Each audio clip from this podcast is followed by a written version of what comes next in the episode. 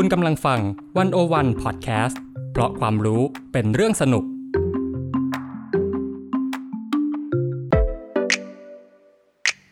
One O One In Focus เจาะไฮไลท์เด่น เศรษฐกิจสังคมการเมืองทั้งไทยและเทศ โดยกองบรรณาธิการ The One O One dot world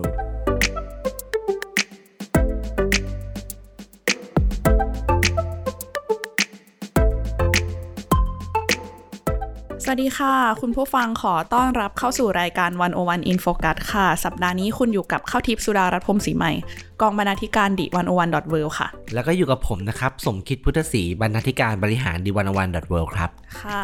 ช่วงสัปดาห์ที่ผ่านมานะคะ ข่าวใหญ่ที่ทุกคนสนใจเลยก็คือการสวรรคตของสมเด็จพระราชินีนาถเอลิซาเบธที่ 2 แห่งสหราชอาณาจักรนะคะ ซึ่ง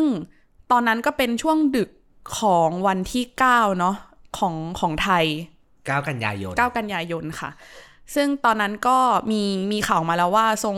พำนักอยู่ที่พระพระตำหนักบอมอรัลอยู่ที่สกอตแลนด์นะคะ แล้วก็มีข่าวออกมาแจ้งว่าสวรรคตอย่างเป็นทางการแล้ว ทีนี้ถือว่าปีนี้ค่ะเป็นเป็นปีเออเขาเรียกว่า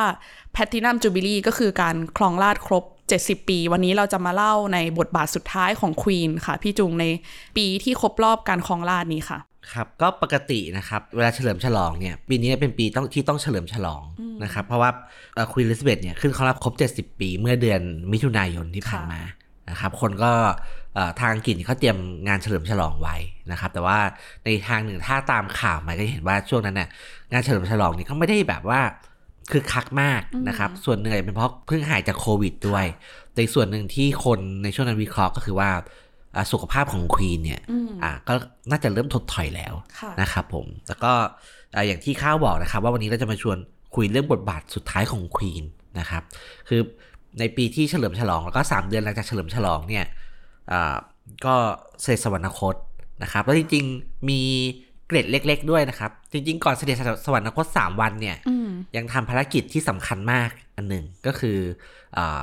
แต่งตั้งนายกรัฐมนตรีคนใหม่คือค่ะคุณลิสทรัส นะครับ ตอนนั้นอาตอนที่ออกข่าวมาคนก็โอ้ควีนก็ยังดูอืมอืมแข็งแรงอยู่ดูยังแข็แรยังเนอะยิ้มนะครับ ก็กลายเป็นภาพจำของที่ที่หลายคนจำว่า ภาพสุดท้ายที่ควีนปรากฏสู่สาธารณะเนี่ยก็เป็นภาพนั้นที่อ่าถือไม้เท้าแล้วก็ยิ้มนะครับ ก็ออกมาจับมือกับลิสทรัสนะครับ ก็เนี่ยครับเราก็จะมาชวนคุยเรื่องบทบาทของควีนแล้วก็การปรับตัวของราชวงศ์อังกฤษในสังคมสมัยใหม่นะครับ ผ่านผลงานในวันวันอ่าทั้งหมดประมาณ 3 ชิ้นค่ะนะครับ ก็เดี๋ยวเอ่อข้าวชวนเล่าให้ฟังครับได้ค่ะ เดี๋ยวต้องขอเริ่มแรกก่อนเลยค่ะ ก็คือขอย้อนกลับไปเมื่อ 70 ปีก่อน ก็คือการขึ้นครองราชของควีนอลิซาเบธนะคะ ต้องบอกว่าตอนนั้นพระองค์ยังเป็นเจ้าหญิงเอลิซาเบธค่ะ ซึ่งเอ่อเป็นเขาเรียกว่าเป็นพระราชธิดาของพระเจ้าจอร์จที่ 6 นะคะเอ่อมีเหตุที่พระเจ้าจอร์จที่ 6 สวรรคตขึ้นมาค่ะ ซึ่งเจ้าหญิงเอลิซาเบธเนี่ยก็ได้ขึ้นครองราชย์ต่อค่ะ ตอนนั้นมีพระชนมายุประมาณ 25 ปีค่ะ ซึ่งถ้านับ ตามกับคนทั่วไปก็ถือว่ายังอายุน้อยมาก แล้วต้องแบกรับหน้าที่อันยิ่งใหญ่มากเลยนะคะในการครองรานะคะ ก็ถือว่าพระองค์จะต้องเป็นศูนย์รวมความสสามัคคีของคนในชาติค่ะ ยิ่งในช่วงนั้นก็มีการผ่านวิกฤตหลายอย่างมานะคะ ทั้งเรื่องสงครามเองหรือว่าปัญหาเศรษฐกิจอะไรต่างๆค่ะ ค่ะ ซึ่งเเมื่อมีการครองราแล้วนะคะ ทรงก็ดำเนิน งานมาตลอด 70 ปีที่ผ่านมา ปีนี้ก็เป็นปีที่ครบรอบแพลตินัมจูบิลีนะคะ ก็มีการเฉลิมฉลองอย่างที่พี่จุงเล่าไปนะคะว่า ปีนี้ก็มีการจัดงานแม้ว่าความคึกคักก็อาจจะมีไม่มากนัก แต่ก็ถือว่ามีการจัดงานเกิดขึ้นอยู่ แต่ว่าทีนี้เราจะขอเล่าเหตุการณ์หนึ่งค่ะ ซึ่งมีความเกี่ยวข้องกับทำคือทำให้เราเห็นบทบาทตลอด 70 ปีที่ผ่านมาของควีนว่าควีนจะต้องผ่านเรื่องราวอะไรบ้าง และควีนจะต้องมีการ ทำงานอย่างไรเพื่อให้สถาบันกษัตริย์ยังคงมั่นคงหรือว่ายังคงเป็นที่ยึดเหนี่ยวจิตใจกับคนได้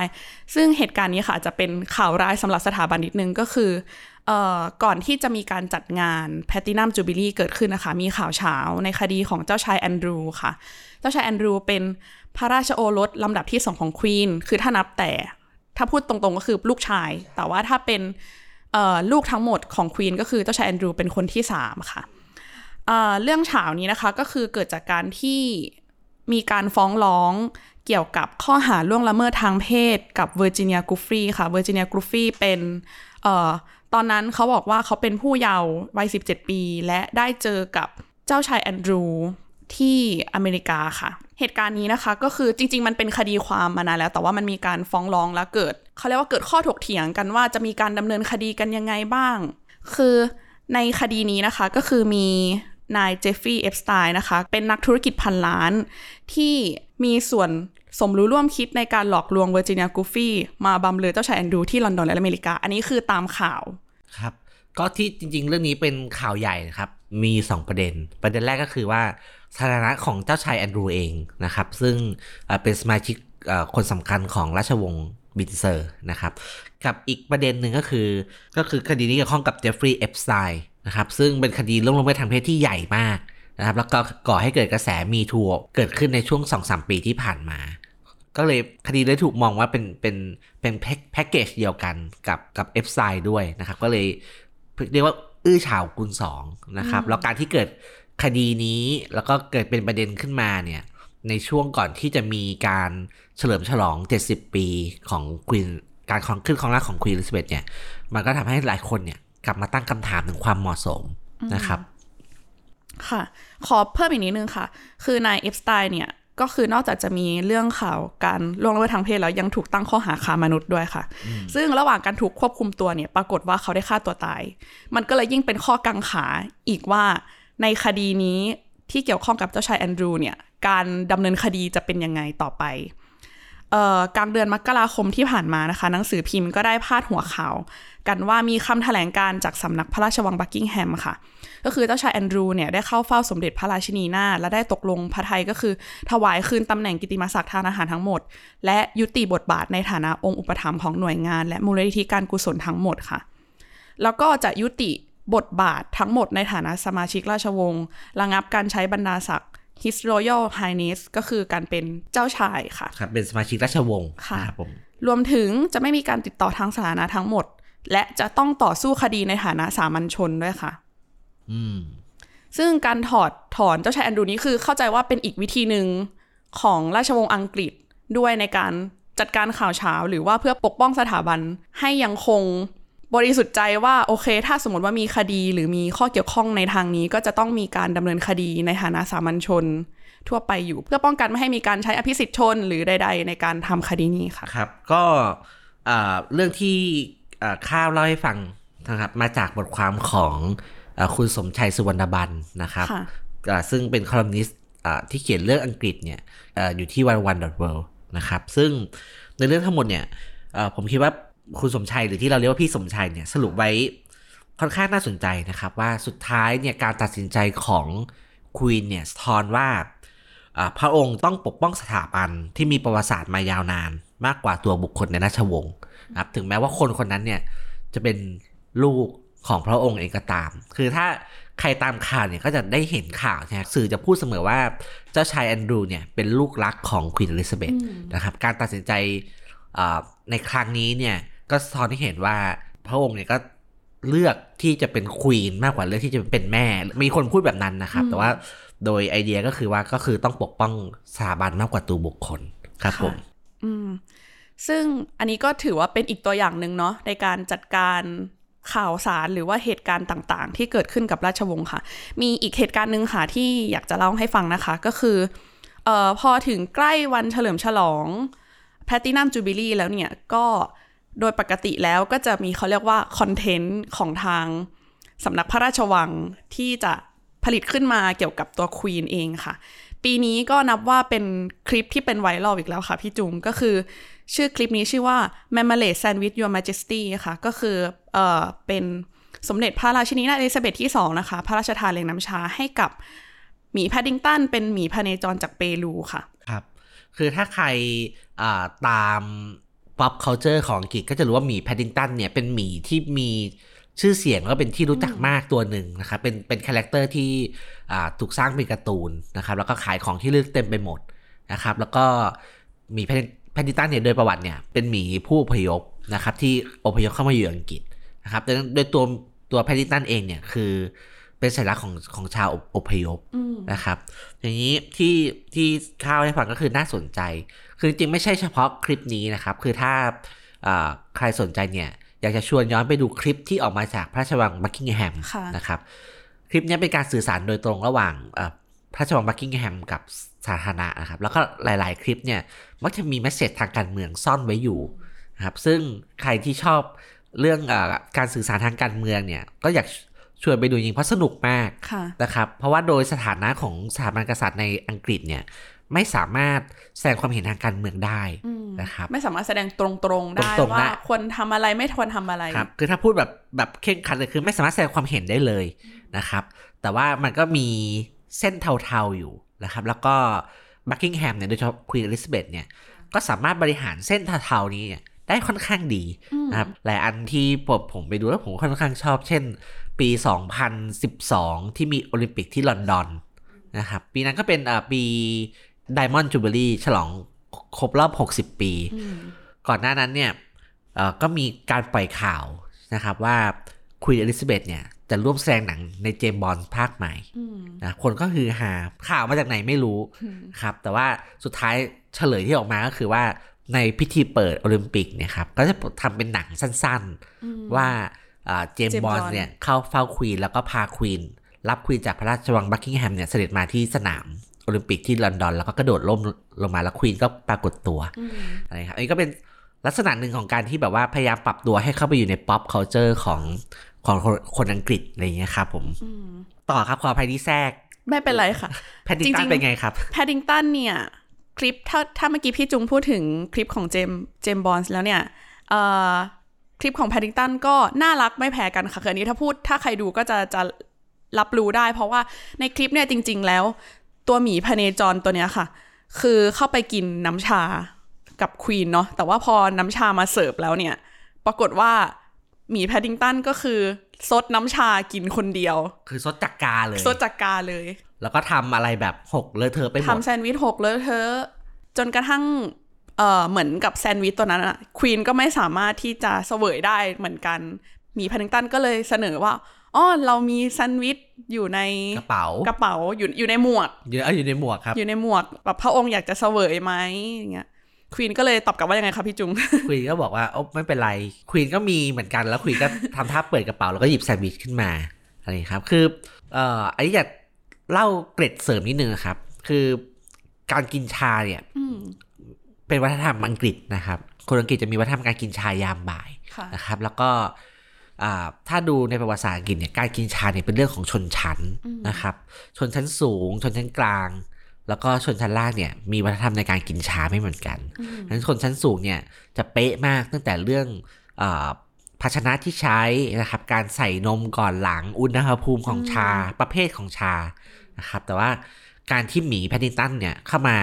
ร่วมน้ำชากับคุณอลิซาเบธแต่ว่าไม่รู้ธรรมเนียมอะไรเลยเนี่ยก็แสดงคือ ในทางสัญญาก็คือว่าเป็นหมีที่ไม่มีอารยธรรมอะครับ ก็คือไม่รู้เรื่องใด ๆเลยนะครับแล้วก็มาดื่มชากับควีนนะครับแต่ควีนก็ไม่ได้ถือสานะครับแล้วก็บอกคล้ายๆว่าจริงควีนก็เข้าใจในความเป็นหมีแพดดิงตันในความเป็นผู้อพยพนะครับ แล้วก็เป็นคลิปที่เอ่อออกมาถ้าดูไม่คิดอะไรก็น่ารักดี แต่มันมีเมสเซจทางการเมืองนะครับ หลายคนก็วิเคราะห์ไว้ค่ะ ค่ะ ซึ่งสิ่งนี้คุณสมชายสุวรรณบันนะคะ ก็ได้เขียน เอาไว้ในบทความเมื่อคลิปจิบน้ำชาของควีนเอลิซาเบธและหมีอพยพจากเปรูส่วนทางนโยบายผู้ลี้ภัยของรัฐบาลอังกฤษค่ะเอ่อต้องต้องเล่าบริบทก่อนนะตอนนั้นเอ่อคนที่เป็นนายกรัฐมนตรีก็คือบริจอนสันนะคะ คือรัฐบาลบริจอนสันค่ะมีแผนที่จะอพยพผู้ลี้ภัยส่งไปที่ประเทศละวันดาในทวีปแอฟริกา เพราะว่าในอังกฤษเนี่ยมีผู้อพยพที่เดินทางผ่านช่องแคบอังกฤษมาอย่างผิดกฎหมาย ในนโยบายนี้ค่ะ มีมีข้อโต้เถียงจากสมาชิกรัฐสภาหรือว่าใครหลายคนก็มีเขาเรียกว่าข้อขัดแย้งอยู่ว่ามันไม่ควรที่จะทำแบบนั้น ทีนี้คำถามคือว่าพอควีนออกคลิปนี้มาในช่วงเวลาใกล้ ๆ กันพอดีเนี่ย มันคือการส่งสารอะไรหรือเปล่า เพราะว่าอย่างคุณสมชัยก็วิเคราะห์ว่า จริง ๆ แล้วมันไม่ได้เป็นแค่ pop culture หรือเป็น เป็นแค่ความที่ควีนพยายามที่จะแสดงให้เห็นถึงท่าทีที่ friendly อย่างเดียวนะคะ แต่ว่ามันคือการที่ซอฟต์พาวเวอร์เนี่ย ซึ่งหมายถึงควีนนะคะกำลังพยายามโน้มน้าวความรู้สึกของคนส่วนหนึ่งให้มีความเห็นอกเห็นใจกับคนที่อาจจะเอ่ออพยพมาอยู่ เพราะว่าต้องยอมรับว่าส่วนหนึ่งเนี่ย คนอังกฤษยังมีทัศนคติแข็งกร้าวกับคนอพยพอยู่ค่ะ ครับผม ก็นี่เป็นหนึ่งตัวอย่างนะครับของการ ถ้าพูดตรงๆ คือการเล่นการเมืองแบบควีนอลิซาเบธนะครับ มีหลายกรัมหลายวาระนะครับ ที่ควีนอลิซาเบธก็ใช้วิธีการลักษณะคล้ายๆอย่างนี้นะครับ เช่นอันนี้คุณสมชัยก็เขียนเล่าให้ฟังครับ เช่นในปี 2014 เนี่ยในพระราชดำรัสฉลองคริสต์มาสประจำปี ก็มีการพูดถึงเรื่องอความแตกต่างหลากหลายนะครับ ว่าเป็นความแข็งแกร่งไม่ใช่ภัยคุกคามนะครับ ซึ่งพูดในบริบทที่ กระแสเรื่อง Brexit เนี่ยกำลังกำลังถูกพูดถึงนะครับ ก็คนก็ตีความว่านี่เป็นการส่งสัญญาณทางการเมืองแบบหนึ่ง อืม ค่ะ เอ่อ ทีนี้พอเราพูดถึงบทบาทของควีนแล้วค่ะ จริงๆสองตัวอย่างนี้เป็นบทบาทสุดท้ายเนาะก่อนที่พระองค์จะสวรรคต แต่ถ้าพูดถึงก่อนหน้านี้คือจริง ๆ เอ่อ พระองค์ก็ทำหลายอย่างมา แล้วก็เรารู้สึกว่า เอ่อ ในการในความนิยมของสถาบันกษัตริย์เนี่ย มันก็วัดผลได้จากการที่ ประชาชนแสดงความคิดเห็นหรือว่ามีกระแสอะไรตอบรับหลาย ๆ อย่าง ซึ่งเราต้องยอมรับจริง ๆ ว่าราชวงศ์อังกฤษเนี่ยค่อนข้างเล่นกับ pop culture เก่ง สิ่งนี้อยากให้พี่จุงช่วยเล่าค่ะว่าความนิยมในราชวงศ์อังกฤษเนี่ยมันมันมันเป็นยังไงบ้างคะมันมันมีกระแสมันมีความคาดหวังจากคนอย่างไร แล้วก็จริง ๆ แล้วมีกระแสต่อต้านในราชวงศ์อังกฤษบ้างไหมครับ ก็พูดถึงเรื่อง pop culture ก่อนนะครับ ก็ในบทความของ พี่หนุ่มตมรสุขปีชาชิ้นหนึ่งนะครับ เขียนเรื่อง The Queen and the Crown นะครับ ก็พูดถึงการซีรีส์ชื่อ The Crown ในใน Netflix ซึ่งเป็นซีรีส์ที่ได้รับความนิยมสูงมากนะครับ ในช่วงที่ออกมาใหม่ๆนะครับ แล้วตอนนี้เข้าใจว่ามามาถึงซีซั่น5หรือซีซั่น6แล้วใช่ครับก็ได้รับความนิยมก็พี่หนุ่มก็เขียนเล่าให้ฟังครับว่าซีรีส์นี้เนี่ยก็ ได้รับความนิยมสูงมากในอังกฤษด้วยเช่นกัน แล้วก็ควีนแล้วก็สมาชิกราชวงศ์เนี่ยก็ก็ได้ดูด้วยนะครับ ซึ่งในช่วงที่ The Crown ออกมาเนี่ย ช่วงซีซั่นหนึ่งนะครับ ออกมาก็จะมีสารคดีที่เกี่ยวกับเรื่องราชวงศ์ออกมาอีกชิ้นหนึ่งด้วยเหมือนกันนะครับ ก็คู่กันไปเลยคือดูทั้งซีรีส์แล้วก็ดูทั้งสารสารคดีนะครับ ทั้งหมดทั้งมวลพี่หนุ่มเนี่ยพยายามชี้เห็นว่ามันเป็นการปรับตัวเข้าไปสู่สังคมสมัยใหม่อีก stage หนึ่งของราชวงศ์อังกฤษนะครับ ก็คือเข้าไปอยู่ในซีรีส์ซึ่งเป็น pop culture ที่คนดูเยอะมากนะครับ แล้วก็พยายามตั้งคำถามว่าความนิยมของสถาบันกษัตริย์เนี่ยเป็นอย่างไรนะครับ พี่หนุ่มก็ได้ยกโพขึ้นมานะครับ คือจริงๆโพในประเทศอังกฤษเกี่ยวกับเรื่องสถาบันกษัตริย์นี่มีการทำตลอดเวลานะครับ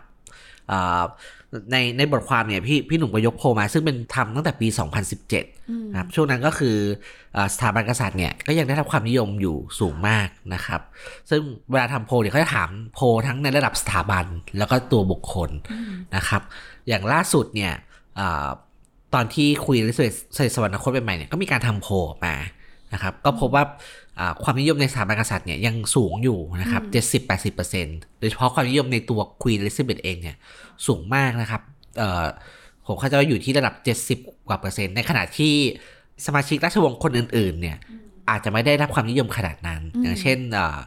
พระเจ้าชาวที่สามนะครับ แต่ก่อนจะติดปากว่าเป็นเจ้าฟ้าชาเจ้าฟ้าชายชาวครับ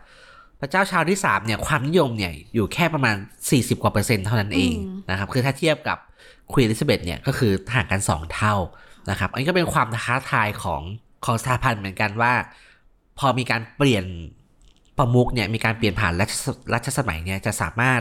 ดำรงอยู่ได้ไหมในสังคมเอ่อในสังคมสมัยใหม่ของอังกฤษนะครับ แล้วก็มีมีมีประเด็นเยอะครับคือ คือต้องเข้าใจว่าควีนเนี่ยของราชมา 70 ปีใช่ไหมครับนั้น บารมีส่วนบุคคลเนี่ยมีมีผลจริงนะครับ คือมีมีผลจริงกับการที่แบบว่าเป็นส่วนรวมจิตใจในลักษณะนั้นนะครับ แต่ว่าพอมีการเปลี่ยนเนี่ยหลายประเทศก็เริ่มตั้งคำถามแล้ว เช่นประเทศในเครือจักรภพอ่าก็เริ่มคิดแล้วว่าจะจะแยกออกไปดีไหมนะครับ หรือว่าในในอังกฤษเองนะครับ ที่ประกอบด้วย 4 ประเทศเนี่ย มีอังกฤษมีไอร์แลนด์ มีเวลส์แล้วก็สกอตแลนด์เนี่ยสกอตแลนด์ กับไอร์แลนด์เนี่ยก็เริ่มตั้งคำถามว่าตัวเองเนี่ยควรจะอยู่ในเครือจักรภพอยู่ไหมนะครับก็เป็นความท้าทายเหมือนกันครับว่าสถาบันกษัตริย์เนี่ยมันจะผูกอยู่กับตัวบุคคล หรือว่ามีความเป็นสถาบันที่สามารถอยู่ดำรงต่อไปได้นะครับ แล้วก็เมื่อกี้ที่ข้าวถามเรื่องคนไม่เห็นด้วยนะครับ คือในในอังกฤษเนี่ยหรือว่าในสหราชอาณาจักรมีขบวนการสาธารณรัฐนะครับ ชื่อชื่อดิพับปิกก็ รณรงค์ให้ยกเลิกสถาบันกษัตริย์เนี่ยกันแบบเป็นกิจลักษณะเลย ไม่ผิดกฎหมายทำได้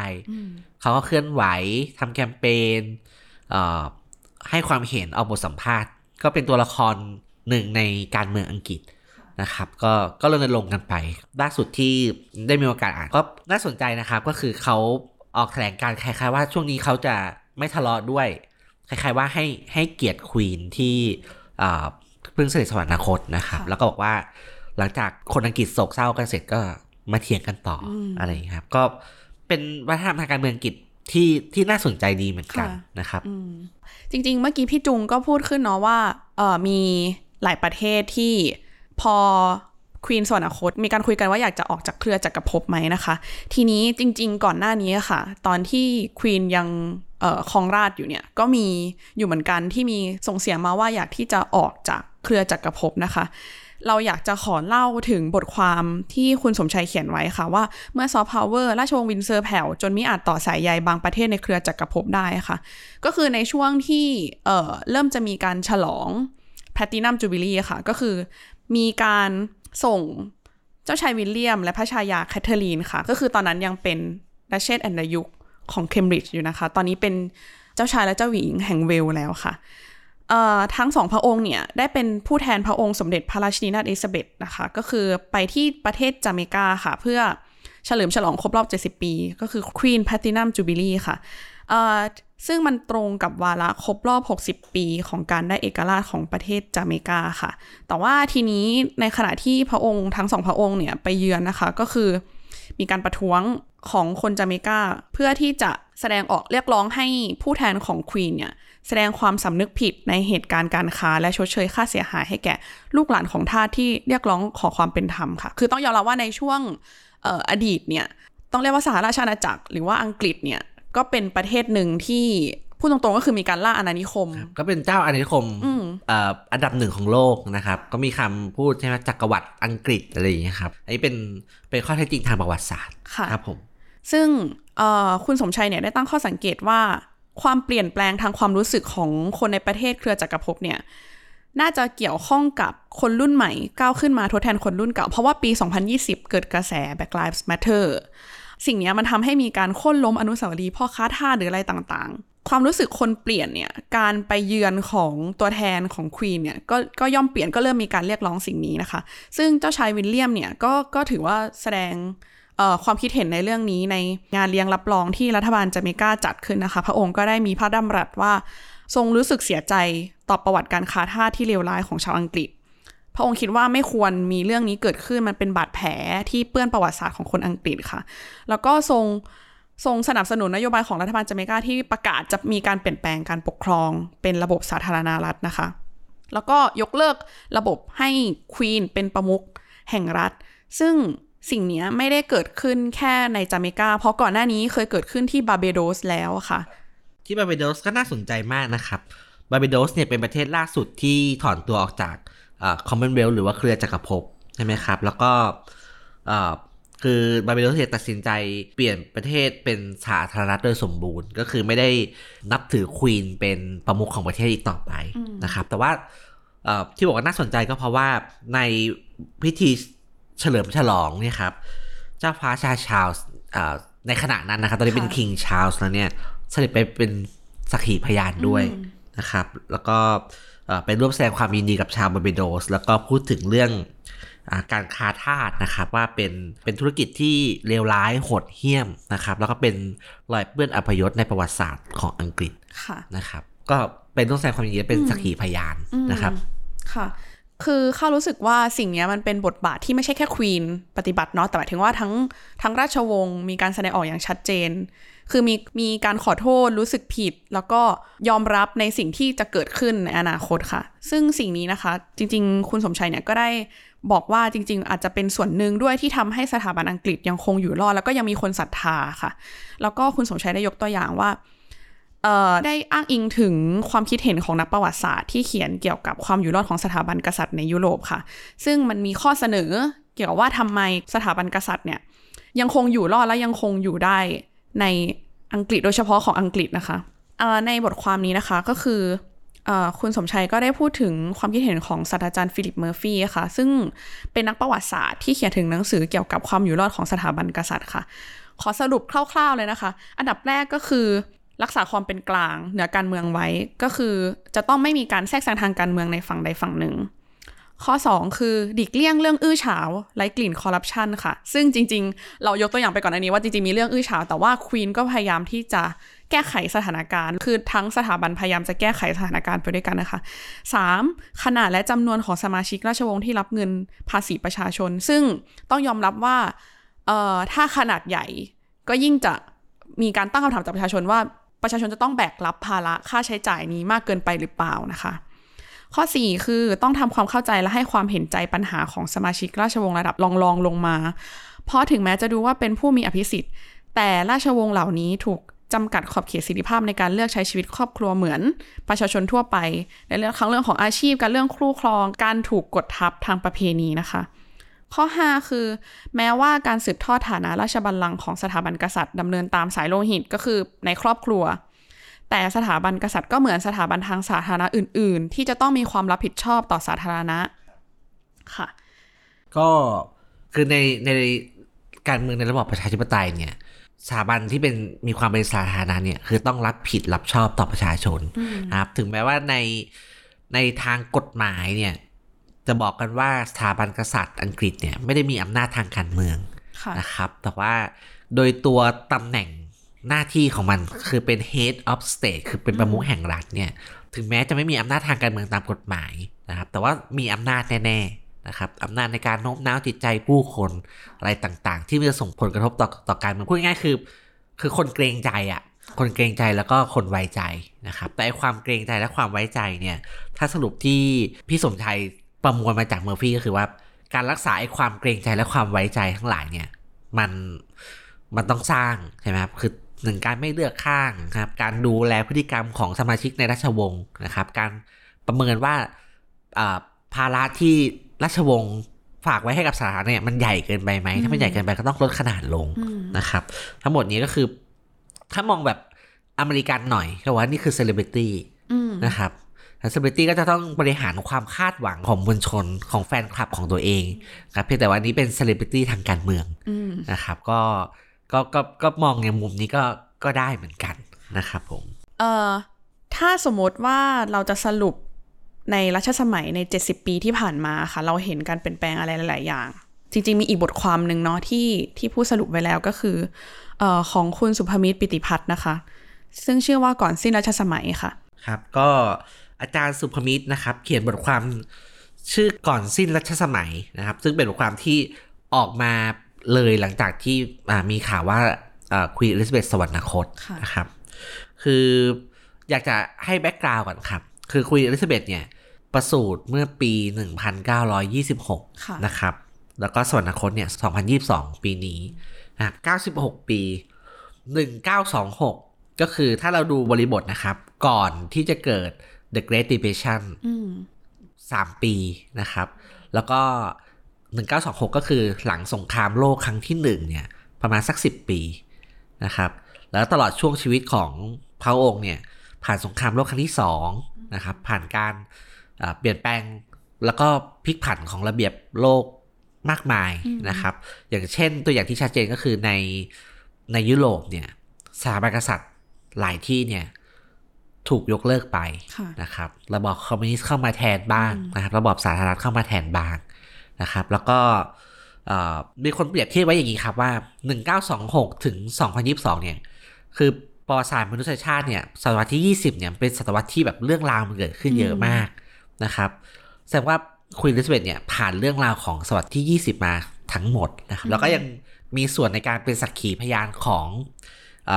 ศตวรรษที่ 21 ด้วยก็คือ 2,000 ปี 2000 ถึง 2022ครับนั้นผ่านมาหมดครับวิกฤตเศรษฐกิจวิกฤตการเมืองสงครามใหญ่นะครับการเกิดขึ้นของเทคโนโลยีต่างๆ disruption หลาย ๆ ที่เราเจอมาเนี่ยเรียกได้ว่าแบบพระองค์ก็ทรงผ่านมาหมดนะครับ ถ้ามองเป็นเนชันก็คือนี่คือ เป็นรุ่นเขาเรียก the great generation ใช่ไหมคือรุ่นรุ่นรุ่นคุณยายคุณทวดอะไรอย่างเงี้ยครับนี้เจอความเปลี่ยนแปลงเยอะขนาดเนี้ย แต่เมื่อสวรรคตเนี่ย ถ้าเราดูไม่ใช่ไม่มีคนคนวิจารณ์หรือคน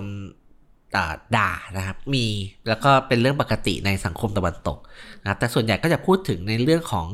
การรักษาอินทิกิตี้นะครับ แล้วก็พูดถึงการปรับตัว การพยายามทำให้สถาบันกษัตริย์อังกฤษเนี่ยมีความทันสมัยมากขึ้นนะครับ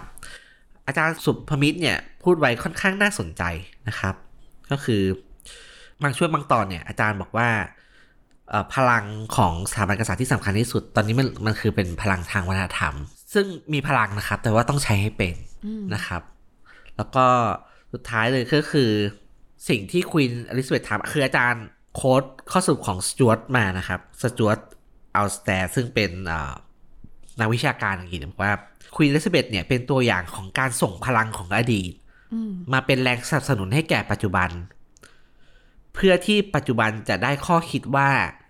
การดำเนินการไปสู่อนาคตให้สำเร็จอย่างดีตามที่วาดหวังตั้งใจนั้น คนมีหน้าที่พึงทำและพึงครองบทบาทของตนอย่างไร ตามสถานะที่ดำรงเป็นส่วนหนึ่งอยู่ในองค์คาพยพใหญ่นะครับ ก็คือพูดง่ายว่าควีนอลิซาเบธรู้ ว่าตัวเองต้องทำหน้าที่อะไร ในฐานะที่สถาบันกษัตริย์ เป็นส่วนหนึ่งของสังคมอังกฤษ ซึ่งเป็นสังคมสมัยใหม่ แล้วก็บทบาทต่างๆเนี่ยเปลี่ยนไปตลอดนะครับ ในช่วง 70 ปีในรัชสมัยของพระองค์ครับอาจารย์ยังเขียนนะครับเป็นส่วนขยายนะครับว่า ถ้าคนมีหน้าที่ที่พึงทำและพึงครองบทบาทของตน ตามสถานะที่ดำรงเป็นส่วนหนึ่งขององค์คาพยพใหญ่นะครับ ไม่ว่าองค์คาพยพใหญ่นั้น จะเรียกว่าจักรวรรดิจักรภพสหราชอาณาจักรบริเตน หรือในที่สุดจะเหลือแค่อังกฤษก็ตาม หมายความว่าสุดท้ายแล้วเนี่ยสถาบันกษัตริย์ คือราชวงศ์อังกฤษเนี่ยต้องตระหนักนะครับว่าตัวเองเป็นส่วนหนึ่งของของสังคมอังกฤษนั่นแหละนะสังคมอังกฤษปรับตัวอย่างไรสถาบันกษัตริย์ต้องปรับตัวอย่างนั้นนะครับนี่ก็คืออทั้งหมดของ In Focus ที่เราตั้งใจจะเอามาเล่าให้ฟังนะครับ บทบาทสุดท้ายของควีน อลิซาเบธที่2นะครับแล้วก็พูดถึง legacy หรือว่าการปรับตัวของทั้งควีนเองแล้วก็สถาบันกษัตริย์อังกฤษเนี่ยให้เข้าสู่สังคมสมัยใหม่ ค่ะ ถ้าใครอยากอ่านบทความเพิ่มเติมนะคะ เราขอแนะนำทั้งหมดประมาณ 4 บทความค่ะ ก็คือมีคดีอื้อฉาวข้ามทวีปของเจ้าชายแอนดรูว์ ทอดเงาหมองให้กับพิธีมงคลสมโภช Platinum Jubilee นะคะ โดยคุณสมชัย สุวรรณบรรณค่ะ และเมื่อคลิปจิบน้ำชาของควีนเอลิซาเบธและหมีอพยพจากเปรูสวนทางนโยบายผู้ลี้ภัยของรัฐบาลอังกฤษ รวมถึงของคุณตมรสุปิชานะคะ กระแสควีนกระแส The Crownและของอาจารย์สุภมิตรปิติพัฒน์นะคะ ชื่อบทความก่อนสิ้นรัชสมัยค่ะค่ะ ทั้งหมดนี้ก็คือวันวันอินโฟกัสสัปดาห์นี้นะคะ ข้าวทิพย์สุดารัตน์พรมศรีใหม่ค่ะ และผมสมคิดรุทศรีขอลาไปก่อนครับ สวัสดีครับ สวัสดีค่ะ